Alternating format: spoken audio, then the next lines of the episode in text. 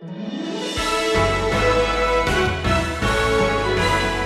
power of temptation is impossible to overcome without intervention from God.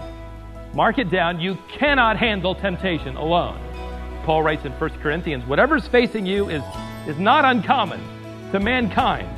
But, implication, if you submit to God, He will provide a way of escape that you may be able to bear. That is, if you reach that intersection in your life where you have to make a decision and you say, Lord, I want to do your will, He will mark a door. There's nothing very spiritual looking about hurling yourself toward it. He may be saving your life.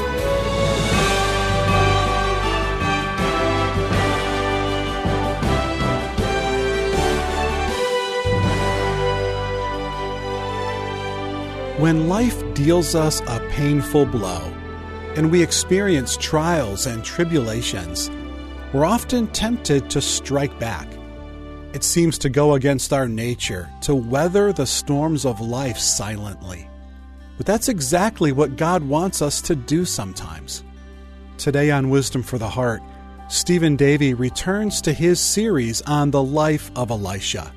We're in 2 Kings 8 where we encounter a widow who experienced severe tribulation. From her life and example, we'll see that obedience is learned through patience, and patience is only born through trials. Stay with us for this message called A Widow and a Would Be King. May I turn your attention, please, to the book of 2 Kings in chapter 8 to the story of a widow and a would be king. Two stories, actually. The story here in chapter 8 is really a sequel to chapter 4, where Elisha, you may remember if you were with us, was invited to stay with the Shunammite couple, where they received what we call Shunammite hospitality. A couple who loved the Lord God of Israel. Um, and they wanted to extend hospitality to Elisha whenever he came through town. And so eventually, as we study, they even built a, a room for him on their roof that was plush uh, accommodations with any and every cultural advantage uh, that they could afford. Now, evidently, according to this sequel, this woman's husband has died. She is alone with her son and, and household. And uh, Elisha, knowing that a famine was coming her way, commanded that she and her son and family uh, leave, go to the area of the Philistines in order to survive the famine. And so, where the author picks up that story, he's picking up that conversation in review. So let's start at verse 1 of this chapter. Pick it up there. Now, Elisha literally had spoken to the woman in the past, whose son he had restored to life, saying, Arise and go with your household and sojourn wherever you can sojourn. For the Lord has called for a famine, and it shall even come on the land for seven years. So the woman arose and did according to the word of the man of God, and she went with her household and sojourned in the land of the Philistines seven years. And it came about at the end of seven years that the woman returned from the land of the Philistines, and she went out to appeal to the king for her house and for her field. Now the king was talking with Gehazi, the servant of the man of God, saying, Please relate to me all the great things that Elisha has done. Now, we have to stop there because as you've been with us in this study, that verse probably raises some questions in your mind as it did mine. You remember the story of Gehazi, uh, who in chapter 5 is stricken with the leprosy of Naaman, and he ceases to be the servant of the man of God. The question is now, how can he be referred to years later as Elisha's servant? Good question. It mired me down for some time as I read more opinions that I care to share with you. But of all of the uh, things that I researched, two thoughts or possibilities seem to make the most sense. Opinion number one says that basically this is not occurring in chronological order. And certainly Jeremiah and, and uh, Ezra later in 1st and 2nd Chronicles did not put things in strict chronological order, much like if you've ever read the Gospels, maybe you've been somewhat confused as the synoptics never really in strict chronological order gave us the stories of Christ's own life. So here, this was occurring earlier than the incident with Naaman. Uh, the problem that still raises to my mind is this is occurring seven years after the raising of the Shunammite's son, and so that poses some problem. of all uh, the other opinions, I think this second opinion made the most sense. I'm voting for it. Uh, you can choose to disagree and, and be wrong, but it's um, it's based on the fact that Gehazi's role um, was one of the most prominent roles in in Israel's time. The servant of the man of God um, could inherit the role as the man of God. In fact, it happened already with Elisha. He had been the servant of the man of God, and he now became the leading prophet. And so Gehazi was in step, I believe, to inherit the role once Elisha went home uh, to be with his king uh, in heaven. So uh, I happen to believe that this title is uh, as much a title as it is a role. A title that would stick with Gehazi in the eyes of the people and in their memories as long as he lived. There are other titles that have stuck as well. I give you illustrations, uh, such as Rahab the harlot. Uh, long after she left that profession, she was still referred to as the harlot. And centuries later in the, in the New Testament, uh, we hear her referred to as Rahab the harlot, uh, much to her chagrin, I'm sure. Um, we have in our own culture the idea of, of one particular role, and that is the president. Long after that man has left his office, whether we believe he's deserving or not, we still refer to him as Mr. President. It sticks. I, I happen to believe that uh, Gehazi was known as being the servant of the man of God, even though it was in the past tense, as long as he lived. So here in the king's court, he's still referred to as that title, even though he has long since left that position. Verse 5 And it came about as he was relating to the king how he had restored to life, that is Elisha, the one who was dead. But behold, the woman whose son he had restored to life appealed to the king for her house and for her field. And Gehazi said, My lord, O king, this is the woman and this is her son whom Elisha restored to life. And the king asked the woman, she related it to him. So the king appointed for her a certain officer, saying, Restore all that was hers and all the produce of the field from the day that she left the land even until now. That's interesting. Not only give her back the land, but give her all the wages of the produce from her property over the previous seven years. Give that to her in one lump sum as well. Now, at first review, uh, it's easy to overlook the tough times that this woman endured we're given the, the silver lining in full view, and it's, and it's easy to forget the storm that has just swept uh, through her life. And, and I, I, I fear that if we don't take some time to look at the storm, we really can't appreciate God's solution.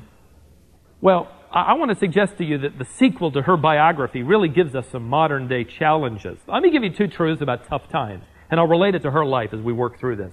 Uh, if you have notes and you care to follow along, here's the first truth. Number one, God most clearly works in the lives of those who are willing to accept the penalties of obedience. Now, I know the word penalty doesn't sound really spiritual, and, and preachers aren't supposed to, you know, use words like penalties for obedience, but that's where we happen to live. Don't overlook the fact that her obedience to the prophet brought the penalty of obedience. That is, it brought the storm, it brought tough, difficult times. Uh, don't overlook the fact that uh, obedience to the prophet would thrust her into the unknown. Would you look again at verse 1 as Elisha speaks to her? Arise and go with your household and sojourn, notice this, wherever you can. Thanks a lot. That's a big help. He never gives her a forwarding address. He never says, now listen, ma'am, I want you to leave here. I want you to go five miles and turn left and four more, turn right. There's somebody there waiting for you. No, he says, I want you to leave here with your son and go wherever you can. Wherever you can find a place to survive, live there. And so, by obeying that, it means stepping into the unknown. It means leaving her home. It means leaving her families. It means leaving her network. It means turning her back, perhaps forever, on the estate that she and her husband, who is now dead, had enjoyed, had built with their own hands.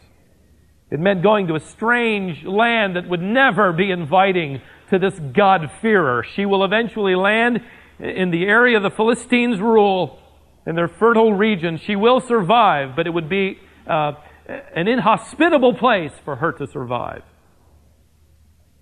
How do you raise this question in my mind as I studied? How do you determine the providence of God in your life? What is it in your life that has to occur before you say, wow, God is really at work in my life? It's triumphant times, not tough times. And yet, this woman had God at work in her life, even though her times were now tough, difficult, challenging. Let me, let me give you another truth that really rephrases the first one, just says it a different way. And it's this the solutions of God are most often experienced by those willing to trust Him with a difficult future.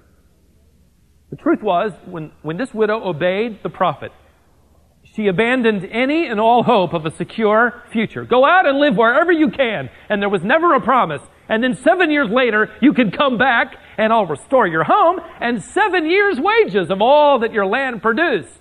Well, who wouldn't go? The seven year vacation. She had no guarantee. She was then, in effect, as it were, by obedience to the prophet, giving God the permission to make her life difficult. Have you ever done that? Have you ever been right in the middle of it, struggling with how God is at work in your life? Or maybe it seems that He's not in, at work at all, but you're surrounded by difficult, tough, challenging, oppressive times where you've had to, to reach the conclusion either I am going to say, Lord, forget this, or Lord, you have from a human standpoint, my permission to, to make my life tough. And now, seven years later, here comes this woman with nothing but a thin prayer to ever hope of having her home returned, her estate given back to her again. Here's a woman whose home that she cherished, all the memories, her husband built it, uh, I imagine maybe she went back. She undoubtedly saw it, knew it was standing, knew it was there. But when she drove back, she wasn't invited. in fact, I'm sure the people in there were rather intimidated that she had arrived back in the land and afraid she'd stake her claim. Or perhaps there were squatters on the property and, and they didn't know her. But I, I doubt she was able to go in and rummage through things and walk through. Um, but maybe from a distance she looked at the, the estate and, and the home and and she could see outlining that estate, that upper room that she and her husband had made for the prophet of God. And maybe her mind was filled with the memories of dinner conversations and, and, and happy times, the, the room where her son was restored to life, and, and all of that. And, and now there, there isn't a prayer that, that she'd ever get it back. You see, um, she had been willing to, to entrust a, a difficult future to God. And, and the only hope that she had was to personally talk to the king, the highest judge in the land. And maybe he would be unique. Maybe he would give rather than grasp this youngest son of Ahab and Jezebel. He had seen his father rip from Naboth the vineyard that he coveted. Why would this son ever give away property? She had only the remotest hope. But did you notice the timing of God as you moved to the solution that we came to so quickly? Just as she's walking past the palace guards, into the courtroom of the king to stake her claim, to tell her story. Gehazi is in the middle of telling the story of this woman. Look back at verse 5 again. And it came about as, as Gehazi was relating to the king how Elisha had restored to life the one who was dead, that behold, look, the woman whose son he had restored to life appealed to the king for her house and for her field. And Gehazi said, My lord, O king, this is the woman this is the son whom Elisha restored to life. Implied, we, we were just talking about you. Uh, I was just telling the king your story. Good night. What a coincidence. Not on your life. Did it just so happen that this wayward Israelite king who cared little about God and less for the prophet of God was suddenly struck with a desire to hear the life story of Elisha? I'd like to hear about my enemy. Come in and tell me his whole story. Is that a coincidence? Was it a coincidence that uh, Gehazi, the man who knew more about Elisha, was the one invited into the king's courtroom that day to tell the story? Did it just so happen on the day that Gehazi arrives that this woman comes to make her plea before the king? Uh, did it just so happen that she came in just after Gehazi was finishing the story about her and her son? And look, here she is. Did it just so happen that she arrived without a court representative, which was the custom of that day? And the only man aside from Elisha who could be her representative and validate her claim to the estate and tell the king she's saying the truth was there at that moment. For those who are willing to wait on the Lord, there, there is no such thing as a coincidence. Well, the, the chapter moves on, and um, I don't mean to twist our thoughts, but I want to take these two stories together. This is a story of temptation, and it's hidden, it's secret. It, it goes well with the story we've just finished. There was a woman who succeeded, now a man who failed. Would you look at verse 7? It gives us some insight into the power of temptation that we need today. Verse 7 Then Elisha came to Damascus. Now, Ben Hadad, king of Aram, was sick, and it was told him, saying, The man of God has come here. And the king said to Hazael, Take a gift in your hand and go to meet the man of God and inquire of the Lord by him, saying, Will I recover from this sickness? Always fascinates me, by the way, to see people who have denied God throughout their whole lives upon their sickbed call for the man of God. Still happens today. So Hazael, verse 9, went to meet him and took a gift in his hand, and even every good thing of Damascus, 40 camels loads. They're loaded down. And he came and stood before him and said, Your son, Ben Hadad, I imagine Elisha chuckled. My son, okay, king of Aram, has sent me to you, saying, Will I recover from this sickness? Then Elisha said to him, Go say to him, You shall surely recover, but the Lord has shown me that he will certainly die. now, it's one thing to have one problem passage to deal with in a sermon, it's another thing to have two. Here's the second. At first glance, the verse is troublesome to me, and to you probably as you've read it. It seems that Elisha told Hazael to report a lie. Uh, you're going to get well, O king, when in fact the king was going to die. Is Elisha telling him to lie? Well, as we work through this, I think you'll find the answer, as I did. Verse 11, and he, you need to write in the margin of your Bible here the word Elisha with he. And he, that is Elisha, fixed his gaze steadily on him until he, that is Hazael, was ashamed. That is quite a clue.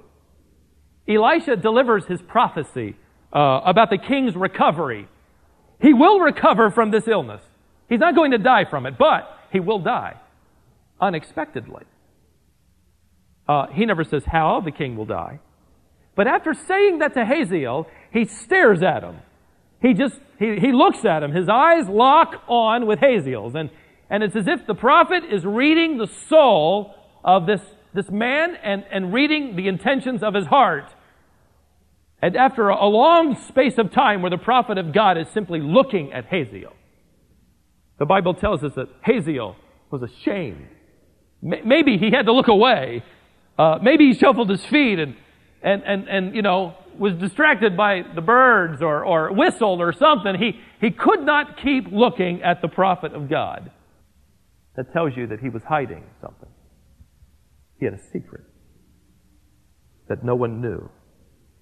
Then suddenly, in verse 11, of all things, Elisha begins to weep. what a scene. Elisha just breaks down, crying in front of this man. What's going on? Verse 12 And Hazael said, Why does my Lord weep? Then he answered, Because I know the evil that you will do to the sons of Israel. Their strongholds you will set on fire, their young men you will kill with the sword and their little ones you will dash in pieces, and their women with child you will rip up. Then Hazael said, But what is your servant who is but a dog that he should do this great thing? And Elisha answered, and here's the key to understanding The Lord has shown me that you will be king over Aram. Elisha never said, Hazael, you're going to murder the king and take his throne. But he did say, Hazael, the king is going to recover from his illness, but he is going to die. And then he stares at him until Hazael becomes ashamed Elijah or Elisha was reading the heart of, of this man who was at that very moment feigning loyalty to the king, but in his heart he was planning a coup attempt. He was feigning love and concern over the, over the king who was sick, and yet he was thinking in his heart, now is the time to take the throne from this weak man. Now is the time to kill him, be rid of him. Now is the time for me to grasp the throne. And Elisha had read the intentions of his heart. Notice verse 15. And it came about on the morrow, that is, he couldn't hardly wait 24 hours, that he, Hazael, took the cover and dipped it in water and spread it on the king's face so that he died. And Hazael became king in his place. Now, this is a clever assassination. The word cover in my translation is literally the word machber, which means to intertwine. It means woven. Many uh, that I read believed it was a reference to the mosquito net that was held in place around the, the bed of a sick person to keep away the distracting mosquitoes and flies and other bugs. Uh, according to historians that I read, it was a common practice in that day to dip the net just before retiring in water and then hang it, and that would cool the air around the person who was lying upon their sickbed. What unbelievable treachery Consider the steps downward for this man, who was at one point in time loyal. He had risen through the ranks as the confidant of the king. He was, he was faithful. He was trustworthy. And now, his life intersected with a man who could read his heart. Now his steps would not just be one or two gradually, but now he will, he will go down that slippery slope into dishonesty and, and terrible uh, immorality. If you look at the steps once he meets the prophet, instead of repenting when the prophet pulls the mask off his heart, he, he defends it. He says, who, who in the world do you think I am? A dog that I would, would take the lives of innocent people? He goes back to the king and delivers half a message. Then with his own bare hands, he takes the life of the king and he steals the throne. And through the rest of 2 Kings, we will discover Elisha's prophecy come true as Hazael becomes the most brutal enemy of Israel to date. There is a progression toward ungodliness. There is a progression toward godliness. I have given you in your notes five steps that have been adapted from Mayer's commentary on James. You ought to carefully study through them sometime, but I want you to notice the right hand side, the steps to making the godly choice. Uh, when facing temptation, step number one, actively resist under divine influence. step number two, the impulse that has been tempted visualizes the aspects of sin, where if you fail in sin, you will begin visualizing whatever that sin will do for you, whatever you will be able to get, touch, taste, or feel.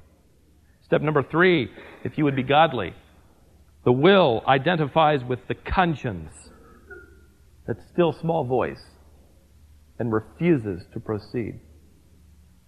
Step number four, the virtuous choice is committed. There are two truths that I want to share with you. Truth number one the presence of temptation is inevitable in spite of fellowship with God. Maybe that's the surprising part. But it's never a matter of if, it's a matter of when.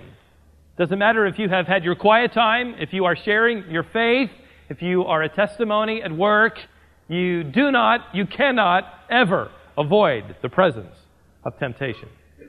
Uh, Hazael recoiled with uh, horror at the thought that he would fall to the temptation of doing brutal things. He said, Who do you think I am? Some dog that I would do that? Well, he had not been that way, but he became that way. It started with a thought, I'd like to be king. And then it involved deceit, and then a life of deception, and ultimately murder.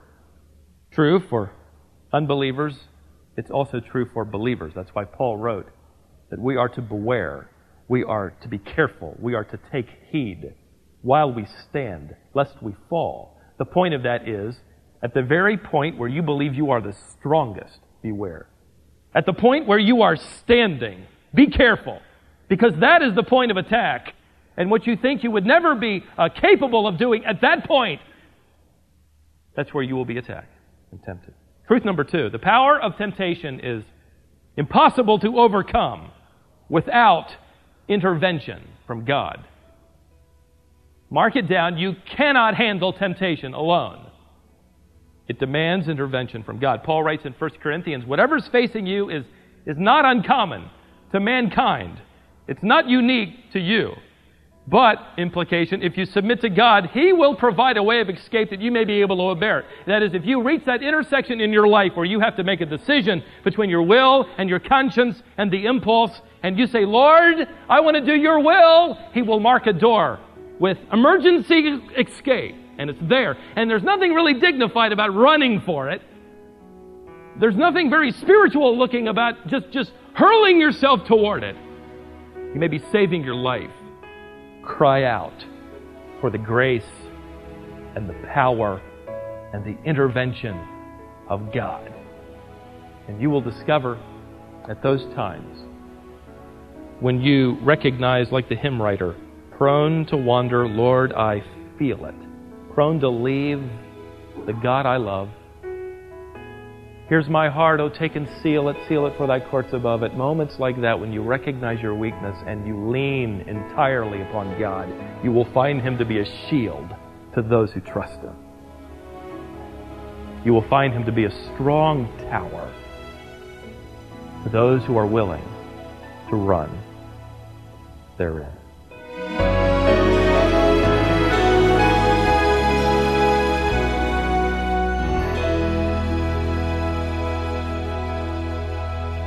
Thanks for joining us today here on Wisdom for the Heart. This is the Bible teaching ministry of Stephen Davey. In addition to these broadcasts, we also have some print resources, including a monthly magazine. Each issue deals with a different topic and it helps you explore important and relevant truths. In the past, Stephen has written about a Christian response to the coronavirus what we can know about the rapture and the tribulation, how to deal biblically with pain and loss. In addition, Stephen's son writes a daily devotional, and that's theologically rich and very practical. The magazine is called Heart to Heart. We send Heart to Heart magazine as our gift to all of our wisdom partners, but we'd be happy to send you the next three issues if you'd like to see it for yourself. It's a gift we give just for taking the time to introduce yourself. You can sign up for it on our website or you can call us today. Our number is 866 48 Bible. Call today. Well, thanks again for joining us. Stephen will conclude this series from the life of Elisha on our next broadcast, right here on Wisdom for the Heart.